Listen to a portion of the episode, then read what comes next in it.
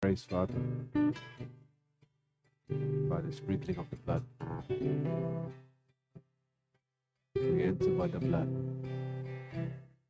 to receive mercy, help, grace in time of need. Thank you for your blood, Lord Jesus. For our life is in your blood. We thank you. We honor you and we love you, Lord. Thank you for your blood that pours from the throne of grace and makes us whole. Thank you by your blood that we are in right standing before you. Thank you that we are the righteousness of God in Christ Jesus our Lord. Thank you for your blood that allows us to overcome Satan. Thank you for your blood that is your stripes and wounds that we are healed. Thank you. All the glory belongs to you, Lord. We lift up the name of Jesus Christ. Thank you, Lord, for what you've done for every person here, both seen and unseen. We give you gratitude, honor, and praises. Because we were near unto death, but God had mercy on me. Thank you for your mercy, Lord, that allows us to enter your domain. Thank you, Lord, that we were destined to death, but God had mercy on us. We were dead to sin and dead to the world. Thank you. That's because of your blood. We are free. We love you, Lord Jesus. We welcome you here into this place. You're the reason we do everything. And I pray by your Spirit of grace that this becomes the only reason that we serve you with all our hearts and love you until we see you again. Thank you, Father. I worship you.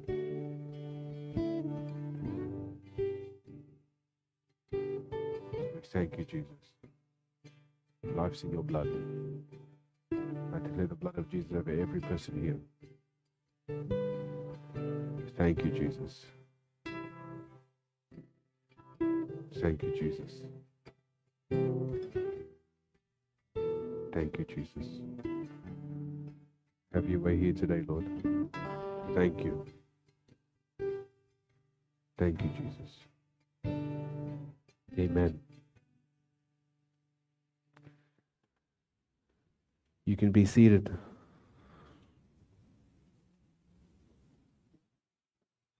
Thank you for coming. We gather in His name, and in His name there's power. We don't come in a matter of words, we come in power. Because His name there's power. Amen. Amen.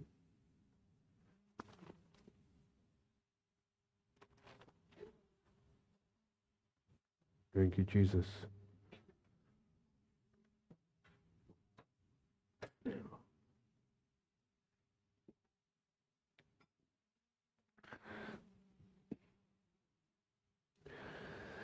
Before I get started, um, I'd like to collect an offering for, for a person here that doesn't have money for groceries and is struggling day by day. So, if you can open your hearts to bless people here that are less fortunate, it would, it would be a blessing.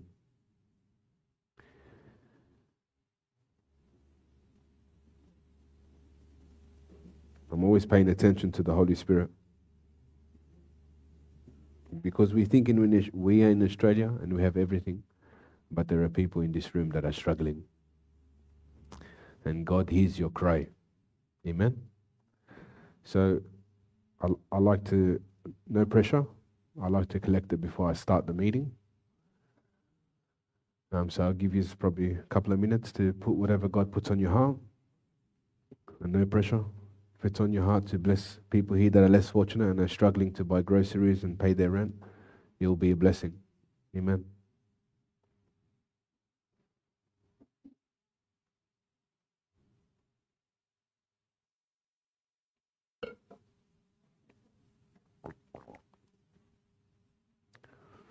You can just you can just put it.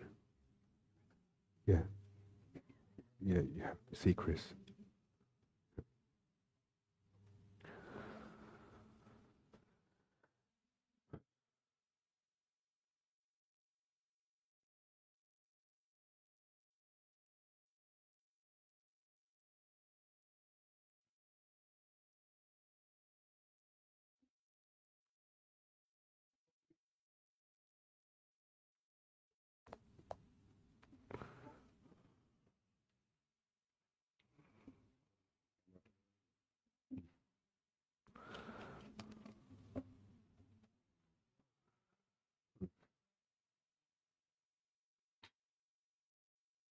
So that's the account details. I just feel led by the Holy Spirit to bless someone here that's struggling financially. God is good. Amen. Amen. Uh, where's my wife? Yeah. Rita. That's her.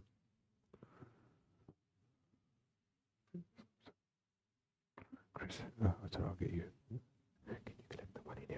I just want to give it to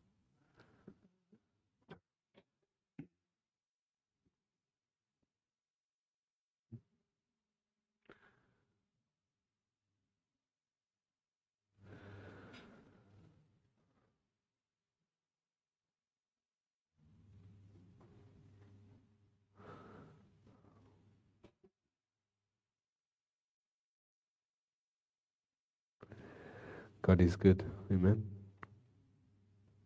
He is the Christ of our heart.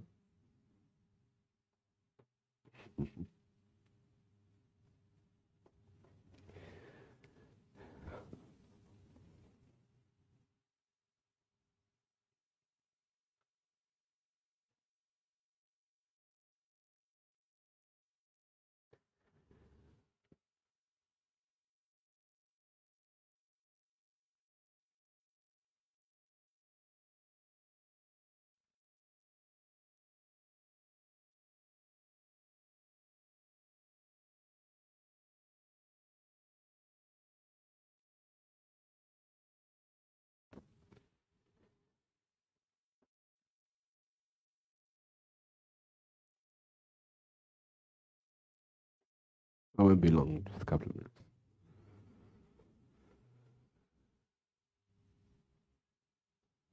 Just keep breathing. Bring the money.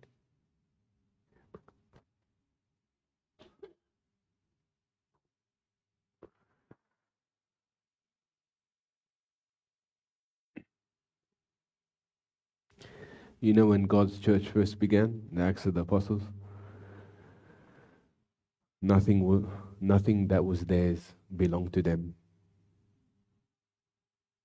Challenge for the body today. Nothing that belonged to them was theirs. It belonged to people who were struggling and who were lacking in the body. Just remember that.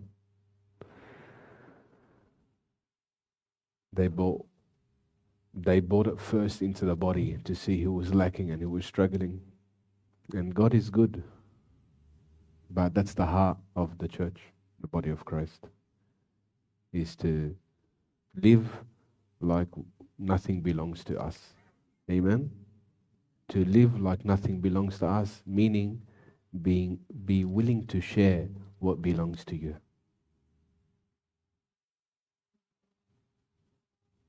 Because someone here is crying to God and they're saying, Lord, I need help. And we who are full of the Spirit have to be sensitive to the Holy Spirit to help. Amen. You must become, a, you must have a heart like this. So many people ask me, what's the key to hearing the Holy Spirit and to hear the cries of people's hearts? That is the key. When you have a heart to hear the cry of people's hearts, meaning you do anything to help them, God will let you hear. Amen? Chris comes in. Thanks. Yeah, come, please. Come.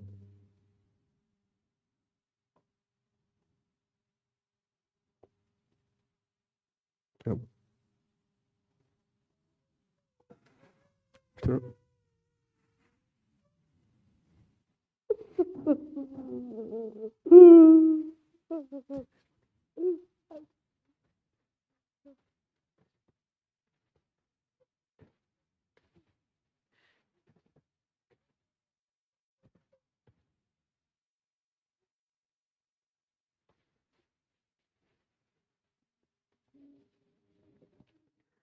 Thank you, Jesus.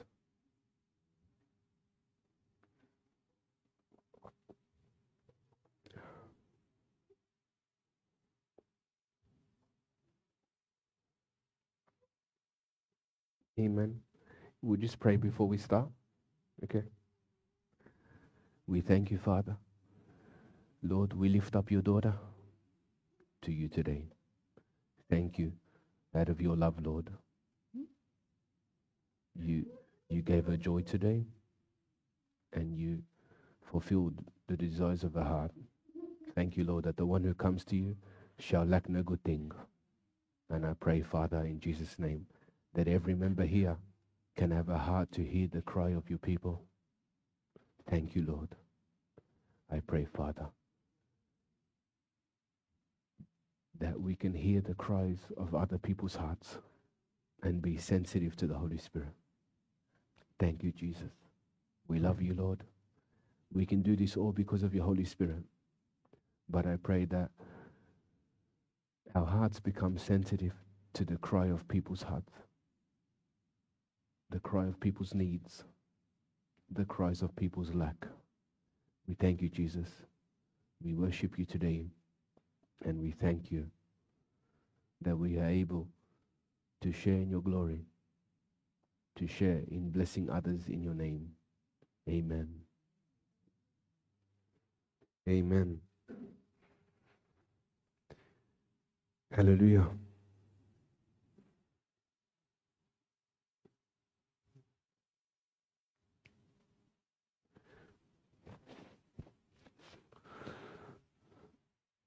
This is something most of the people here, they're all Christians.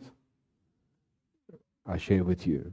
This is the key to hearing the Holy Spirit, is to hear the cry of people's hearts. Some cry can be for deliverance, some cry can be for restoration, some cry can be for needs that they need. Some people cry for attention, some people cry for love. The body is meant to fulfill each, each other. And just learn this that the key to hearing the Holy Spirit is having a heart for the people. And that's what Jesus was when he walked this earth. Amen. This is not just a gathering. The Holy Spirit's present with us. And we are, when we are sensitive for him, he hears people's hearts. He gives them what they need. And that's the body's role. Nothing that they had belonged to them. I'm willing to share everything by the grace of God, which we must all practice, because all your offerings that this lady received is a, is, is a love gesture from your heart towards God. But she's able to bless God now because of your obedience. It's true. She's crying in her heart, I have nothing left. And the Holy Spirit, I better stop.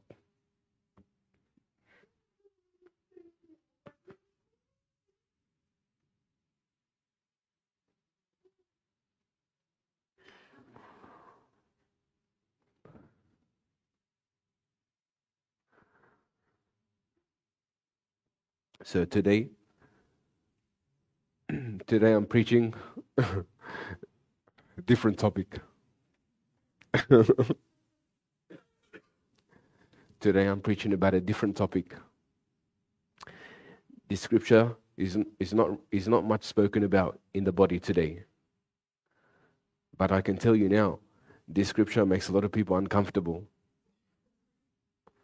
And, and I feel like this is me speaking that we always avoid challenging scriptures that will allow us to be challenged, right? This scripture is talking about two kinds of believers, unfortunately. And unfortunately, Jesus says at the end, the one that had no oil, go away, I don't know you. Now, now, I say this humbly. Imagine, imagine all that you live for. And you, with all your heart, believing that you're following Jesus and you've accepted Him with all your heart. And He comes to you at the end and He says, Go away, I don't know you. And He gives us, he gives us many treasures that I'm going to speak about. This is, this is going to be revealed of what it means for a believer to have no oil. You have a nagging question in your heart? Wouldn't you want to know that how do, how do you get to that place where you run out of oil? Because all your life, let me tell you something. You're, you're receiving the Holy Spirit. You're receiving the Holy Spirit, the baptism of the Holy Spirit. You accepting Jesus as your Savior. It matters for this day. We agree? We can do, we can be busy, we can declare, we can have a title, but everything that you have done as a believer, it's for this day, right? Are we in agreement or not? We're in agreement, right? So the most important day is that day. There are five with oil, they were wise, and there were five foolish with no oil. And there were things that the Lord showed me uh, three, I think three years ago regarding this scripture, but now he just blew the roof out. He blew the roof out of it. So I can understand that does a person get to this right away? Does he operate in this right away? Does he just come to, the, to that place where he has no more oil? You know the scripture here? it's, it's, it's, it's very dangerous for someone to say you've accepted Jesus as your Savior and you're saved. Because here, because here, it's not how you started, it's how you finished. And I'm going to show you today that when you understand the scripture, you begin to understand why it says work out your salvation with fear and trembling.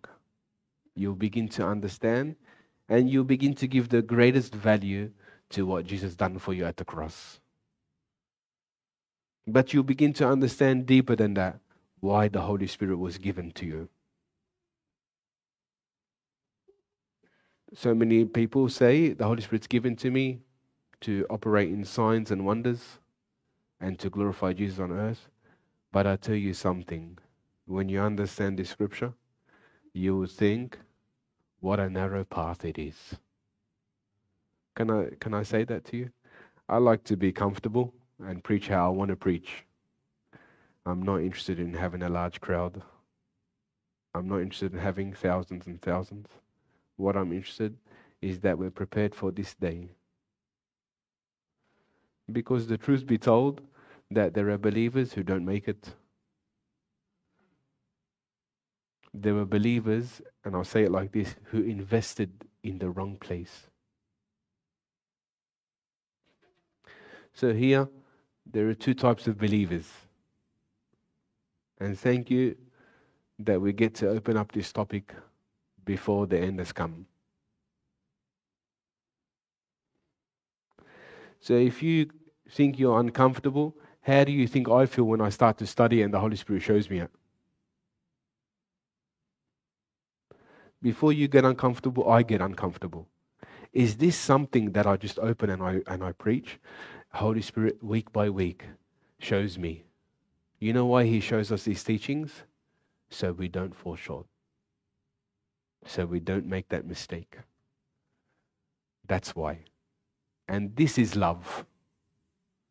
this is the true meaning of love that no one is lost. But the truth be told, that we have free will. And to, to meet Jesus and he shuts the door. Now, listen to me. By the grace of God, I pray humbly that no one here gets to that place. But I'll tell you something here. There are going to be believers that meet Jesus and he says, Go away, I don't know you, and the door is shut. That's written in the Bible. We can't change it. Whether you want to close your ears or you want to leave this place, you can't change it. But what you can do is examine your heart. What you can do is begin to give the greatest value to the one who's living inside of you. That's what you can do. Because if you only knew who's living inside of you, you would cooperate with him. The Holy Spirit was given to you as a deposit, guaranteeing your salvation. So, what is he really, what was he really assigned to do inside of you? To prepare you for what? Salvation. So you're going to begin to see from this teaching how does a person get to that place where he has no more oil? It's, it's, it's, it's, it's something good to bring up, but it will show you I'm not going down this place. So let's have a read. We go to Matthew 25, verse 1 to 13, and this is Jesus' words. Okay. Let's have a read.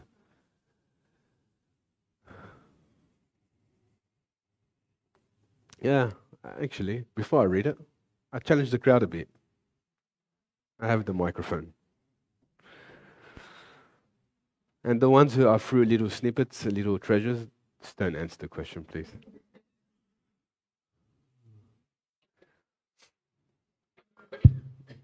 So, just in one word, please, not, not, not the whole reference, just one word. What do you think? What do you think as a believer that when the bridegroom is coming, what does it really mean to have no oil in your lamp? Everyone has the Holy Spirit, right? What does it mean to run out of oil? So, what do you think? What do you think? It's, it's, a, it's a good topic. What do you think that he lost? One of the five foolish that he lost. What was it?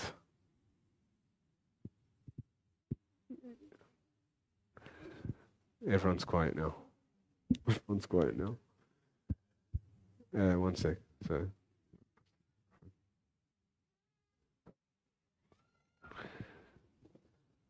No fire. No what? Sorry. Fire. Like no no fire. Yeah.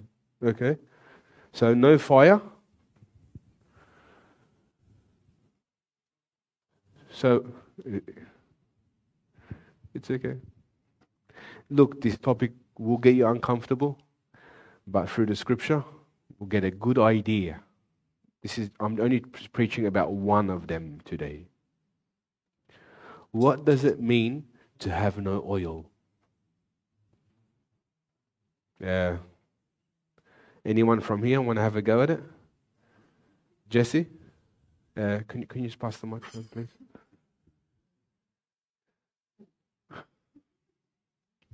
Uh, like the Holy Spirit sort of like you deplete the Holy Spirit in you.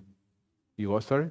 Like you, you Quench? grieve the Holy Spirit. yeah. Grieve the Holy Spirit? Yeah.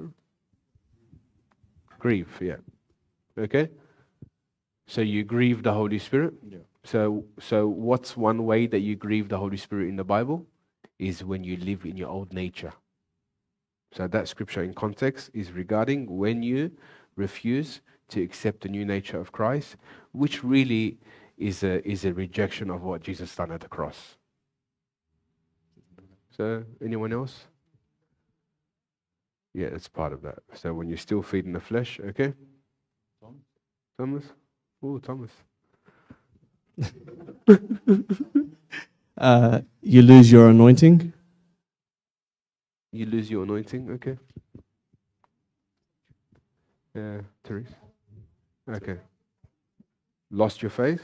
Yeah, good, you're close.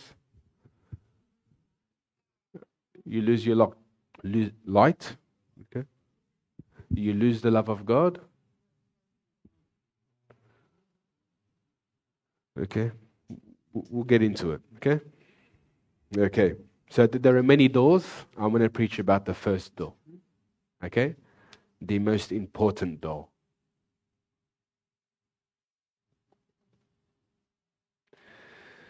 So, can I just say something before we move forward? Is there going to be believers who claim to believe in Jesus Christ and they didn't go to heaven? Yes or no? Okay, Jesus says that. Okay, so let's read it together and then we'll begin to break it down. Then the kingdom of heaven shall be like likened to ten virgins who took their lamps and went out to meet the bridegroom. Now five of them were wise and five were foolish. Those who were foolish took their lamps and took no oil with them. But the wise took oil in their vessels with their lamps. But while the bridegroom was delayed, they all slumbered and slept. And at midnight a cry was heard Behold, the bridegroom is coming, go out to meet him. Then all those virgins arose and trimmed their lamps. And the foolish said to the wise, Give us some of your oil, for our lamps are going out. But the wise answered, saying, No, lest there should not be enough for us and you, but go rather to those who sell and buy for yourselves. And while they went to buy, the bridegroom came, and those who were ready went with him to the wedding, and the door was shut. Now, I'll be honest with you. If there's any scriptures that we have avoided as believers, it's this one. Afterward, the other virgins came also saying, Lord. They called him Lord. Okay? So, Lord, Lord, open to us. But he answered and said, Assuredly, I say to you, I don't know you. Now we're getting deeper. Watch therefore, for you know neither the day nor the hour in which the Son of Man is coming. Okay, so let's have a look. So the title for this session is is called Having No Oil. Now, how does a person get to that place? Wouldn't you like to know? Wouldn't you like to know how the believer gets to this place? Let's have a look. There are some treasures here in the Gospels, and I'll share them with you. so,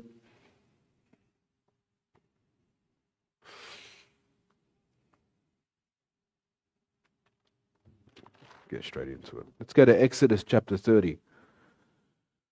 I think um, Pastor Tony spoke about oil, I think three weeks ago. Yeah. We're going to go deeper, but a different direction. Exodus chapter 30, verse 23 to 26. This was when the anointing oil was first mentioned. Okay?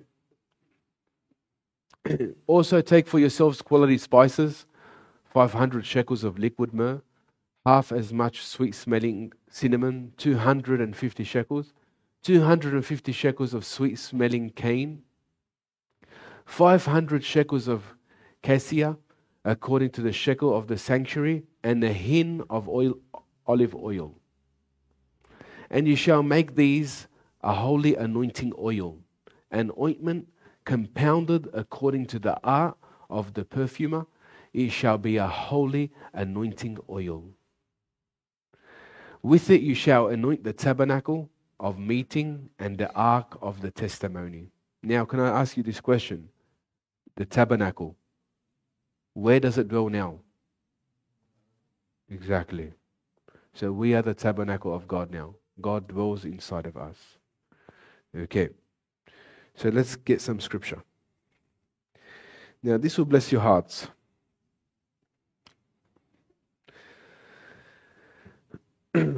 now, what I'm going to speak about today, that anointing oil was was was designed to prepare you for war. Okay? So anointing oil from the Bible in the Old Testament was used to anoint you for war. What type of war? Anyone here? Spiritual war. We don't fight flesh and blood. We fight the dark spiritual forces of this world.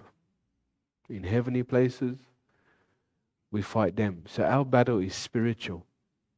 So what they used to use the anointing oil for was to anoint the soldier in, in one particular armor. And I'm going to show you here. I want to show you how a believer runs out of oil. And you're going to look at yourself today and you're going to begin to ask yourself this question Am I that person that's running out of oil? Because when you run out of oil, the rest of those things follow. And I'm going to share it today. Let's go to Isaiah. You will understand Paul's teachings from this. Look here. Prepare the table, set a watchman in the tower, eat and drink. Arise, you princesses, anoint the shield.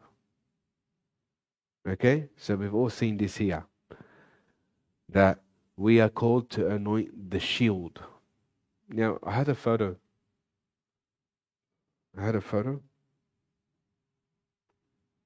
No, that one. So that's what they used to use as their armor to protect them from all the fiery darts of the evil one. Okay? It's, it's very powerful. But I want to bless your heart to show you that a person, when he begins his journey, this doesn't run out of oil for the sake of running out of oil. It's a process. It's a process to run out of oil. It's a process to sustain the oil. Are we understanding? Everyone here? Okay. So this is the armor. This is the armor that they used to wear, that they used to hold, and it's it's the size of this, maybe a bit bigger. And I'll go into the scripture and we'll have a read. We go to Ephesians 6:16, but then you'll take me back to that picture. It says here, above all, taking the shield of faith with which you'll be able to quench all the fury darts of the wicked one. Now, what it's saying in Isaiah, Paul is speaking about it here. It's a shield. They used to anoint the shield. Okay? So, so the word shield, now this is interesting. The Strong's word for shield, whoever is following from the Easod, the Strong's word for the shield, which is taking the shield of faith, it's from Strong's 2375. The word is thorusos, uh, thoruos. Is that right, Tommy?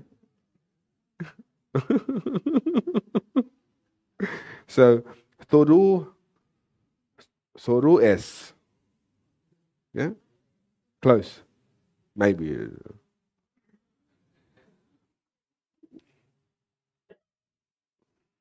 So this is interesting because there's a double meaning to this, but I can't preach it today. But I'll go along the lines where I feel led. Okay? Now, go back to that picture. That word is a door shaped shield. That word there for the word shield is a door shaped shield. the next word is a four cornered shield. A four cornered shield, meaning it was designed to protect him whichever way he used it. So it's like a four cornered shield. Okay? So the so the word four cornered shield was designed to protect your whole body. Okay, let's go quickly and have a look at this. Just want to quickly go there because you will be blessed by it. Now that shield, which in the New Testament speaks about the shield of faith, was designed to protect your whole body. Now we have five spiritual senses we have five different spiritual senses that I like to speak about today. So if you can just be a bit patient with me, I'm going to quickly bring them up, but I'm not going to explain them all, but I want to bring them up to you, okay? So we have five different spiritual senses. The first spiritual sense is our spiritual ears. Okay, so if you want to take notes, you can take photos of this. But I just want you to get this. So the first one is spiritual ears. Okay? So we have five different components of how to walk spiritually with God. Are, we, are you with me? So the first one is spiritual ears, a hearing of faith, and a hearing heart. Quickly go to Romans 10 17. We just want to quickly flick, flick through them if that's okay. Romans 10 17. Faith comes by hearing. Okay, so let's go to the next one. Mark 4, 13, 20. Then Jesus said to them, Don't you understand this parable? How then will you understand any parable? The farmer sows the word. Some people are like seed along the path where the word is sown. As soon as they hear, Satan comes and takes away the word from what was sown in them. Others, like seeds sown on rocky places, hear the word and at once receive it with joy. But since they have no root, they last only a short time. When trouble or persecution comes before the, of the, because of the word, they quickly fall away. Still others, like seeds sown among thorns, hear the word, but the worries of this life, the deceitfulness of wealth, and the desires for other things come in and choke the word, making it unfruitful. Others, like seeds sown on good soil, hear the word, accept it, and produce a crop some 30, 60, 100 times what was sown. Okay, so I'm speaking about the first spiritual sense of hearing.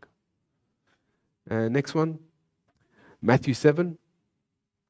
Just want to quickly go through them. Therefore, everyone who hears these words of mine and puts them into practice is like a wise man who built his house on the rock. The rain came down, the streams rose, and the winds blew and beat against that house, yet it did not fall, because it had its foundations on the rock. But everyone who hears these words of mine and does not put them into practice is like a foolish man who built his house on sand. So, what was those virgins? So, we're starting to get a bit of momentum. The rain came down, the streams rose, and the winds blew and beat against that house, and it fell with a great crash. Okay, the next spiritual sense. The second one, which follows hearing, is the sense of touching or feeling something spiritually. Okay, so the next spiritual, next sense of our spiritual life with God is the sense of touching and feeling. We go to 2 Corinthians chapter 6, verse 14 to 18. It says here, Do not be unequally yoked together with unbelievers, for what fellowship has righteousness with lawlessness? And what communion has light with darkness? And what accord has Christ with Belial? Or what part has a believer with an unbeliever? And what agreement has the temple of God with idols? For you are the temple of the living God. As God has said, I will dwell in them and walk among them. I will be their God, and they shall be my people. Therefore, come out from among them and be separate, says the Lord. Do not touch. So that's our next spiritual sense. We hear, we hear from God, we touch something that's holy. We hear from Satan, we touch something that's unclean. Are you understanding? So when you sin, you've heard his lie, you've touched something that's unclean. Are we understanding? It's simple. So this is our next spiritual sense. Uh, This is not regarding the topic, but I just want to show you where I'm going. The third one is the nose or the smell.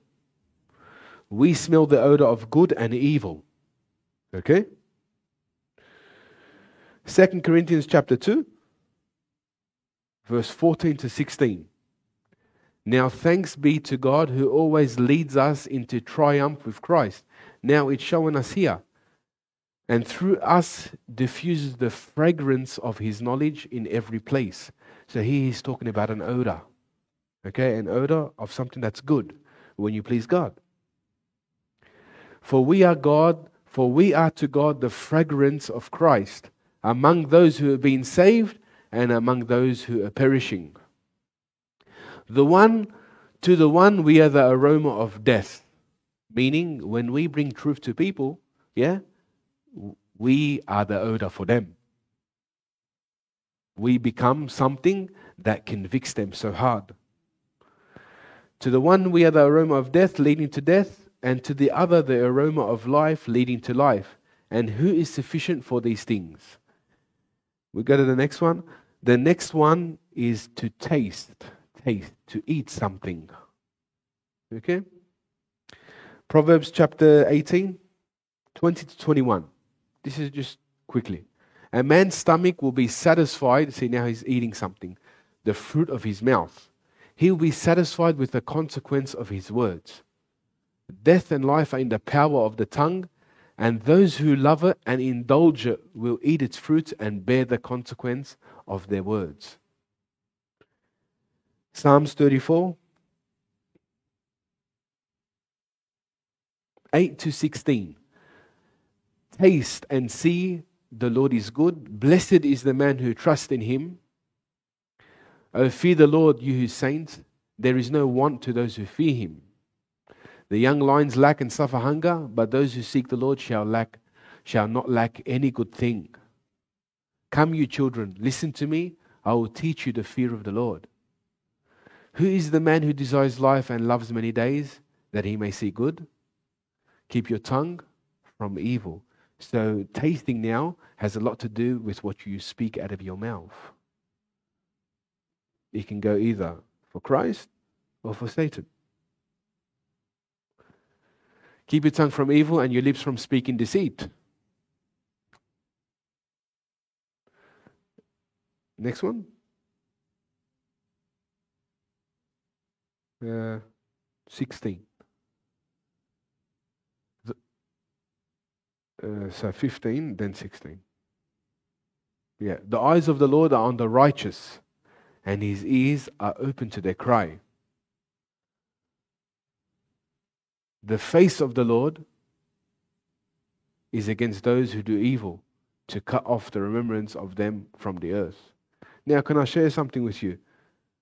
When Jesus comes to judge you, what would he bring up? The Bible says that he will judge you for every idle word that you spoke. You know why? Your tongue was created to speak faith and nothing but faith. Meaning, your tongue was, was an instrument to speak the oracles of God. You begin to see how much of the enemy has stolen your tongue. And you know what's common today? You know how he steals your tongue today? When you speak in unbelief,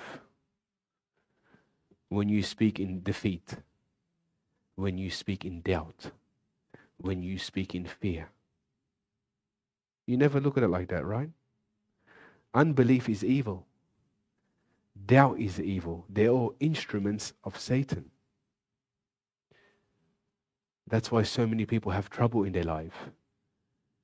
Because they look defeated. They look like they failed. They look like they're getting destroyed. And they speak it. God created your mouth to speak faith. in every season. The Bible says, Let your speech be seasoned with grace. What's the true meaning of grace? Jesus saved me. That leads to gratitude. You must understand this.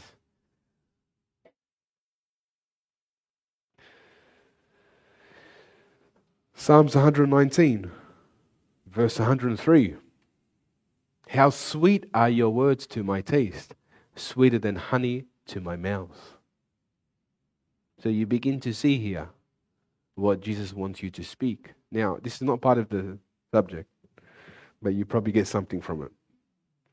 Matthew chapter 4, verse 4. But he answered and said, It is written, Man shall not live by bread alone, but by every word that proceeds from the mouth of God. Now, this is something that you're eating, but something spiritual. The last one, and the most important one, is the seeing. Are we all understanding this? It's very, uh, it's so important that you understand this. Because then you begin to see from this teaching there are different tools of faith. You know, there's two types of prayers in the Gospels that Jesus prayed. He, he prayed, he had a hearing heart, and he had a faith that speaks. You know that? You know, as believers today, we, we should be operating in those two prayer methods pray to hear from God. Hear? Pray, speak. You know, when Jesus healed someone, he said, I saw you had faith to be healed. You know, these are, these are all spiritual senses that unlocks a treasure from the Bible. Are we getting this?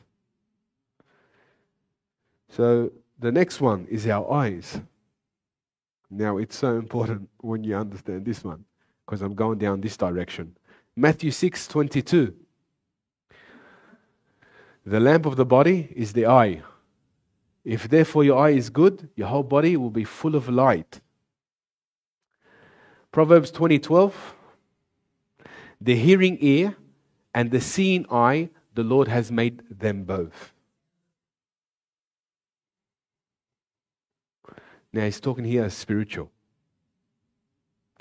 Uh, Psalms 119:37 Turn away my eyes from looking at worthless things and revive me in your way. Proverbs 21 4 A haughty look, a proud heart, and the plowing of the wicked are sin.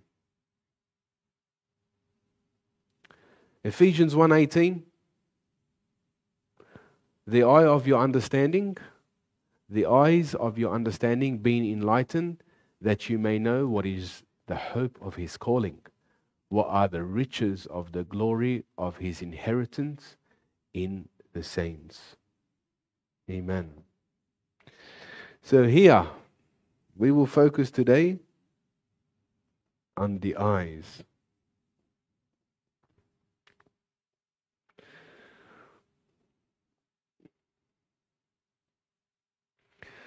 So, can we go back to the shield?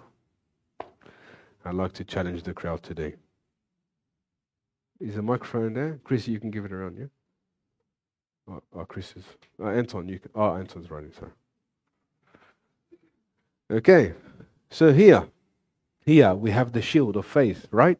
They used to anoint the oil, prepare them for war. Okay? So in the New Testament, it was a bit different they used to shield they used to they used to put their, their, their shield and dip it in water. So when the fiery arrows would hit their armor it, the flame would extinguish. Now that means something different to this. This is a different teaching. Okay? So here you have five spiritual senses right? Which one do you think would be the most effective for this one So you have five spiritual senses. Yes, the ear, the eye, the mouth. Anyone? I can't hear you. touch, smell. Good. So, which one do you think, out of all these here, would be the most spiritual senses of your walk with God, would be the most important for this armor? What's that? Eyes? Why? You can see? That's good. So I'll give you a picture. I don't know how I'm going to do this one.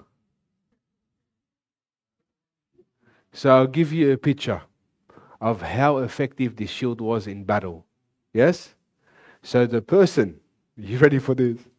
So this is a called a four-cornered shield. And they used to anoint it with oil. You know how it became most effective? You know how it became most effective? The only way you can see the enemy is praying. The only way. The only way you were able to look to see where the enemy is fri- firing his targets on you is praying. Are you listening, someone? The only way that armor became effective and he was able to guard his whole body and move the way he was moving is when he was on his knees praying. You understanding? So the way that the rest of the armor worked was by the way he knelt down and he was able to steer that armor, and it's his prayer life. So let me say this to you. Let me say this to you.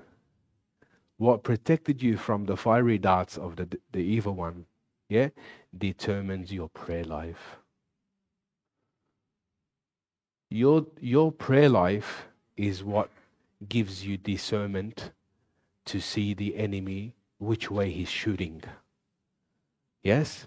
So the people, so the, let's go back now. The people that ran out of oil, one of the components, unfortunately, that they had is a lack of prayer. You understanding that? It's massive. What does that really mean for us? Lack of prayer is, is lack of trust in the Holy Spirit because you're praying in the Holy Spirit. So the person who had no oil and they weren't prepared for the coming of the Lord, that's one thing. They lacked prayer. What was Jesus? He was a man of prayer. What are you? Some people pray when things going bad.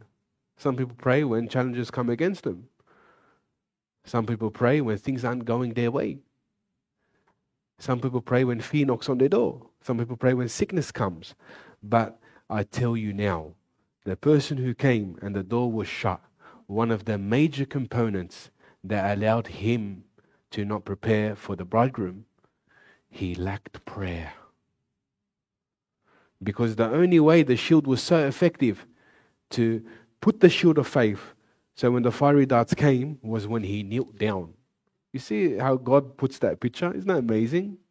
That the only way it became effective, and your eyes are so sharp with the discernment, your eyes are so sensitive in the Holy Spirit, you can see the enemy from far, and the rest of the armor work was when he knelt down, symbolic of prayer. I can't tell you. That's massive. How the Holy Spirit let me see this? All glory to his name. But I share something with you. He wouldn't show me, he wouldn't show me this if we need to get our prayer life in act. Because the, each body of Christ around the whole world are in different seasons. Yes?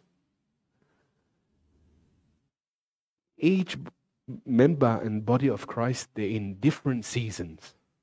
Yeah? So if Jesus was to come to you today, what would he say to you? Show me your prayer life. We're so, we're so good at showing the fruits, but show me your prayer life. Especially when? especially when the enemy came knocking on your door. All the rest of the armor, all the rest of the armor was held by the way he held that shield and protected his eyes of the Spirit. An eye opener. It's actually an eye opener. So let me let me give this to you. The way you pray determines the way you stand. Your prayer life, if it's if it's lacking, the enemy will have the upper hand against you. Do you agree? So the way you are able to put that shield around you and see where the fiery darts are coming, because how do they come? Night and day, he's the accuser of the brethren. They come day and night. I'm, I'm sorry to say. I don't like to give him too much. But you need to be aware of his devices. And what his, is his device to you? You'll be all right. You don't need to focus on prayer. I'm telling you something. I see the enemy from far. I see his instruments, his agents, his tools, his deceptions, his schemes from far. You know why? Because I've established this major principle man of prayer. If you're a man of prayer, God will let you see. Are you listening? He will let you see where the enemy, what the enemy is doing, he'll let you see your own heart. So many people can't see their own heart is because they haven't established prayer. And it's just an eye opener because I had this nagging question when I first got saved. I read that scripture, I trembled. And I'll be honest with you, I got scared. And nothing has changed till this day. All the challenging scriptures, the Lord lets me see them. But He shows me something. He shows me something. He shows me something so powerful. You know what it is? I'm going to show you the next scripture. Glory to God. Because when you see this scripture, you say, wow, Jesus is amazing. But I'll read it to you. Let's go to Matthew. Let's go to Matthew. I want to show you what the Holy Spirit said to me today.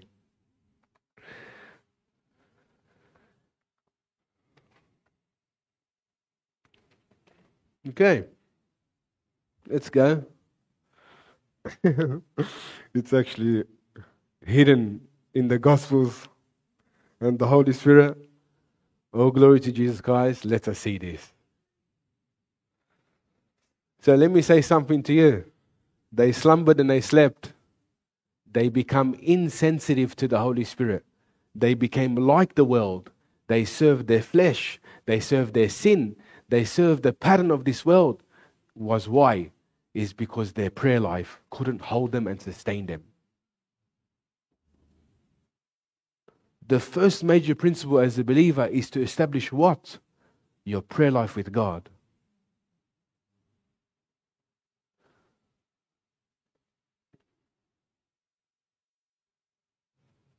Let me say something to you. Why we can't see what the Father's doing in heaven is because our prayer life. What did Jesus say? I only see what my Father, what, what my Father is doing. I do here on earth. Where, where did he see that? It was established in his prayer life. I only hear what my father speaks. Where was that established? In his prayer life. But, but how do you pray? It's all by the Spirit. I can't tell you how much I invested in this because I knew I can't stand. Only spiritually I can stand. But I know this. When you know something, you know to guard that the most important aspect in your life. Yes? How much do you guard your prayer life? How much do you guard your prayer life? How much do you guard your alone time to pray to Him? Ask yourself this question.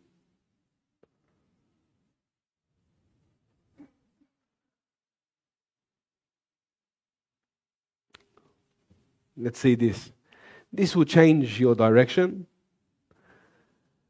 and it will allow you to fight from a different attitude. Yes? Read it.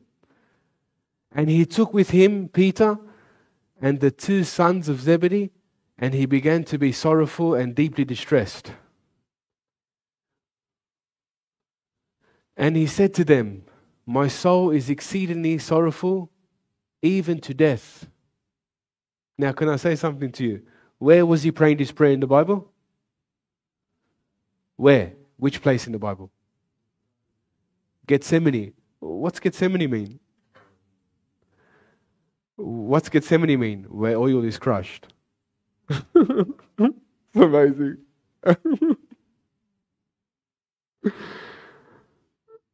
I'm going to anoint your oil with shield. I'm going to anoint your shield with oil. Yeah? Where did, where did our shield get anointed? Where did our shield get anointed? When Jesus prayed. He is our shield. He is our fortified tower. He's the head over all. So, isn't that coincidence? Did Jesus put that there for no reason? Can you see? I'll show you what he meant from this. So, the anointing of the shield, yeah, we overcome Satan by the blood. He is our shield. But look here. In Gethsemane is where the oil is crushed. Where? Where? In the attitude of what? In the attitude of prayer. In the attitude of prayer, what happens? The anointing rises in you. Are you getting this? Or are you sleeping? The anointing is aroused in the attitude of prayer. The anointing was aroused in the attitude of prayer. The anointing is where the olives were crushed. Yeah? Where the olive was crushed and the and they used to use it as a soap and rub their whole body with it. Are you listening? So when you have an attitude of prayer, what does the anointing do? It becomes your whole shield. Let's see this. I'll show you this little treasure Holy Spirit showed me today. Then he said to them, My soul is exceedingly sorrowful, even to death. Stay here and watch with me. Now he's talking about watching. He went a little further and fell on his face and prayed, saying, O my Father, if it is possible, let this cup pass from me. Nevertheless, not as I will, but as you will. Then he came to the disciples and found them sleeping. And said to Peter, What could you not watch with me one hour? Watch and pray, lest you enter temptation. The spirit indeed is willing, but the flesh is weak. Next. Again, a second time he went away and praying, saying, Oh, my father, if this cup cannot pass away from me unless I drink it, your will be done. And he came, found them asleep again, for their eyes were heavy. So he left them, went away, and prayed the third time, saying the same words. Then he came to his disciples and said to them, Are you still sleeping? Resting now.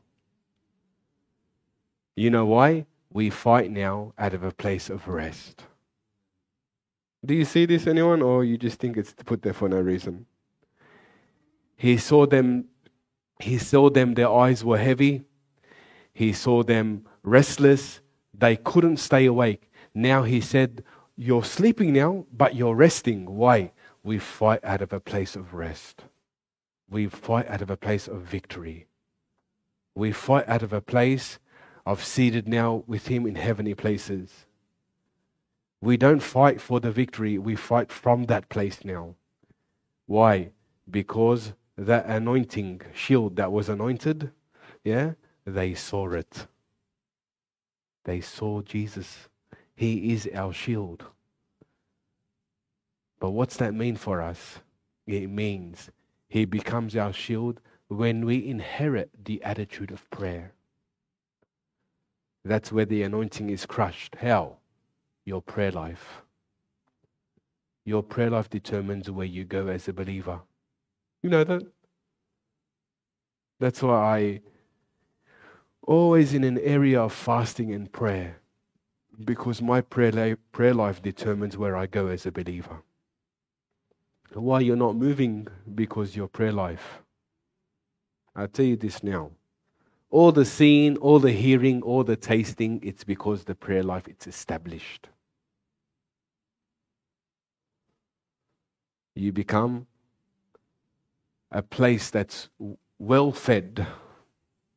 Is a coincidence that he sees them resting now. He's showing them now that the anointing shield, they saw it with their own eyes on the third time. Third time? The third time, on the third day, he rose. You see how it links up with everything that Jesus done? He said, On the third time, on the third time, you'll be resting. On the third day, you have rest. Hallelujah. You know, I get excited because the Holy Spirit shows me that he had to say three times that prayer because on the third day he will rise from the dead. Then your rest will be given to you. You have rest now in Jesus. Yeah, but how is that built up and matured in you? Your prayer life. Your prayer life becomes like a place of a river.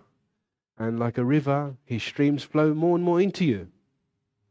But it's interesting why they lack no oil is because their prayer life wasn't established in the Holy Spirit.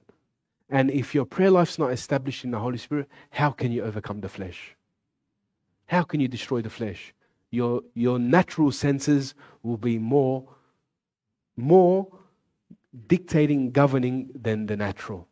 You'll be, unfortunately, you will lean more to the flesh than the spirit. The Bible says, walk in the way of the Spirit, and you will not gratify the desires of the flesh. How is it established? Your prayer life.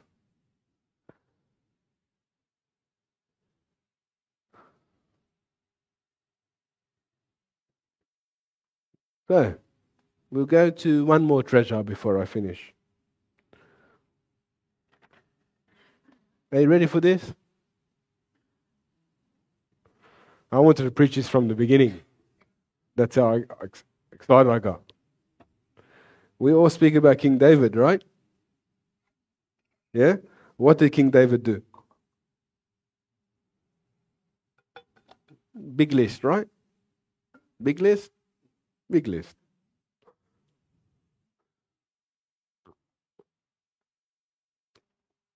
Don't put that scripture yet.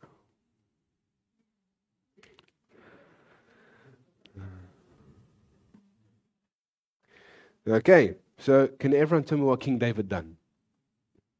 Everyone tells you how much he was a man after God's heart. What did he do? Adultery, lust, murder. Yes?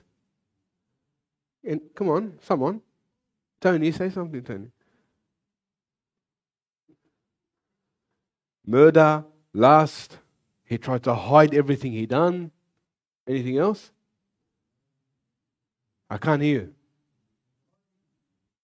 I can't hear you, sorry. Lying. Lying. I, conniving. Okay, I've never heard that word.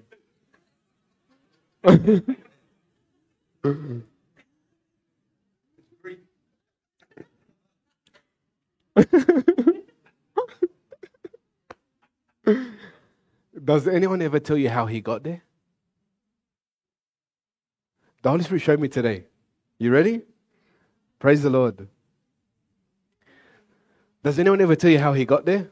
They tell you he's a man after God's heart. They tell you that he conquered, he fell, he caused every type of sin. Does anyone tell you how he actually got there? The Holy Spirit showed me. I'll show it to you. Go to 2 Samuel Now, look here. It happened in the spring of the year at the time when kings go out to battle. That David sent Joab and his servants with him and all of Israel, and they destroyed all the people of Ammon and besieged Rabbah, but David remained at Jerusalem. what did David do? What did David do? Yeah? What did he do? I Renee I challenged Renee last week and she got it. He was meant to be in battle praying. Can you see? the Holy Spirit showed me how David fell. He lacked prayer. He lacked prayer. Look, it happened in the spring of the year at the time when kings go out to battle that David sent Joab and his servants with him and all Israel, and they destroyed the peoples of Ammon and besieged Rabbah, but David remained at Jerusalem. Next. Then it happened one evening, as it's getting dark, works of the flesh, the enemy starts firing his fiery darts. He couldn't stop it. Why? Because he wasn't a man of prayer. Then it happened one evening that David arose from his bed and walked on the roof of the king's house. Now, that's symbolic of Satan's imagination. The roof is talking about the pride, it's talking about the carnal ways, it's talking about your ego. Isn't that interesting? That he couldn't, he couldn't fight off Satan.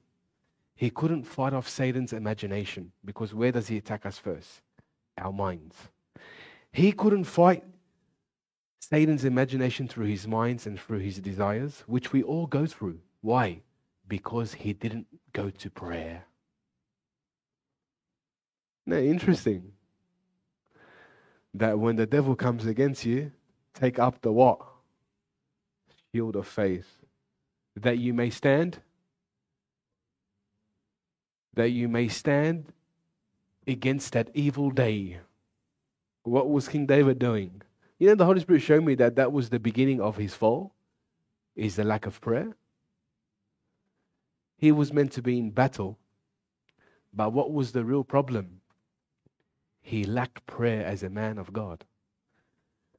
That changed. But what is the beginning of someone falling? What is the what is the meter? You, you falling, look what followed adultery, lust, murder. Look what happened. Covering up his acts, evil upon evil. What was the root? What was the problem? He lacked prayer in the Spirit. Because what actually protects you? Praying in the Spirit. You built on the most holiest faiths, praying in the Spirit. So, what was the problem with King David? No one ever tells you why he fell. He wasn't a man of prayer. If you can get this, your life will change.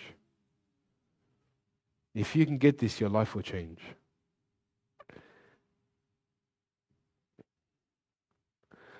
What's prayer designed? What's prayer designed to do for you? Anyone? What's prayer in the Spirit designed to do in your life? From that shield of faith, what can you learn? Anyone here? Heavenly wisdom? Amen? Amen. Protect you. You start to see your greatest protection mechanism is what? Is what? Your prayer life. You know, in, in your prayer life, you get to hear every sensitive beat of God. You get to see the enemy from far, where you can begin to shield yourself when he comes. You know that? And it's so interesting that the armor, it's only so effective when you kneel, when you're in the attitude and posture of prayer. Now, can I say something to you? Do you want to be that person when you come to that place and he says, Go away, I don't know you? You'll know that I didn't just get there. I didn't just get there. I stopped praying. And what happens when you stop praying? Yeah? There's nothing to protect you anymore. Your prayer life was designed by God to actually protect you. Why? Because that's when the Holy Spirit's active in your life. Jesus, now look at this. Jesus started his ministry with Jesus started his ministry with prayer, ended his life with what sustains you to the end? Prayer life.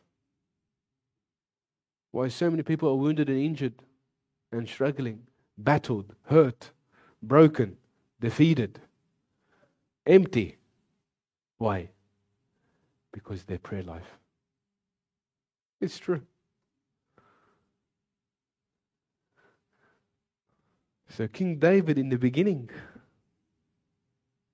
fell to every desire of evil and gave way to Satan. Why? Because he wasn't a man of prayer. Let this be embedded in you. Let this be embedded in you that if you want to stand on that day when Christ comes, where you're so sensitive, in full assurance, in confidence that you are awaiting Him and you are in that season where you're prepared especially at night when evil is reigned and targeted at you to indulge in the flesh, to live for the world, to live for Satan, you can be sure that it begins with prayer. So many people treat prayer in a selfish way, but God designed prayer to protect you. You know, worship was, an, was, a, was a tool, a tool to overcome Satan. Prayer. It was a tool from God to overcome Satan. So your prayer life is not, to, not meant to be something that you ask. It's meant to be something that is designed to worship and to be in that place where you're so sensitive to the Holy Spirit. Believe me. So, one of the major one of the major aspects that allowed the five foolish virgins that had no oil, one of the common denominators of them falling and going and indulging in the rest of the world, in the rest of the sin, lack of discernment was what? They weren't men or women of prayer. Because if you are in tune in prayer, then you have eyes to see. If you're not active in prayer, you're blind. The enemy attacks us from the outside, yeah? Attacks us from the inside. So think about it today. As a brother, I tell you this the Holy Spirit is dictating every meeting. Are you a man of prayer? Are you a woman of prayer? Prayer was designed to protect you. For what day? For the day when the Lord comes. The Holy Spirit was given to every believer for one major day is for the coming of the Lord. So think about it today. Does my prayer life have to change? Am I in tune in the Spirit? The reason why I'm not seeing, the reason why I'm not hearing, the reason why I can't taste, the reason why I can't smell, it's why your prayer life it's not sustained. I've learned every day to walk with God. What does it mean to walk with God? Pray and be with Him all day. You know what that means? I'm not in an attitude of giving and receiving or praying to receive something. I'm in an attitude of prayer. Why? Because in the way of the Spirit, that's how you must walk. If there is something so important for us to understand, is look at the pattern of Jesus' life. He started his ministry with prayer. He finished. He finished his life with prayer. Think about it. What would allow you to stand? One of the major components today of having no oil is your prayer life is lacking. That's why so many people don't have discernment to get out of the world. That's why so many people don't have discernment to get out of sin. What does the Bible say? If my people would humble themselves and what? Pray. Everything begins in the attitude of prayer. Think about it. I tell you the truth. I thank the Lord Jesus Christ for giving us this teaching. But it's there to change your life. Amen. So having no oil, they lacked prayer. So bless you all. Like to pray? Stand up, please.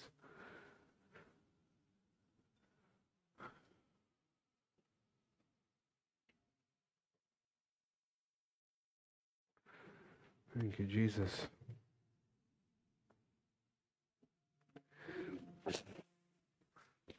The good news is, is when their eyes were heavy, on the third day when he rose again, we can we can be at rest now, meaning we're fighting out of a place of rest. Are you fighting out of a place of rest? Because if you don't understand that yet, then you haven't understood the cross. You're victorious now because on the third day Jesus rose from the dead. You need to know this. Your victory is in Jesus rising from the dead. He said, On the third time he prayed, on the third day he rose, your, your rest is there. Isn't that amazing? Nothing was done.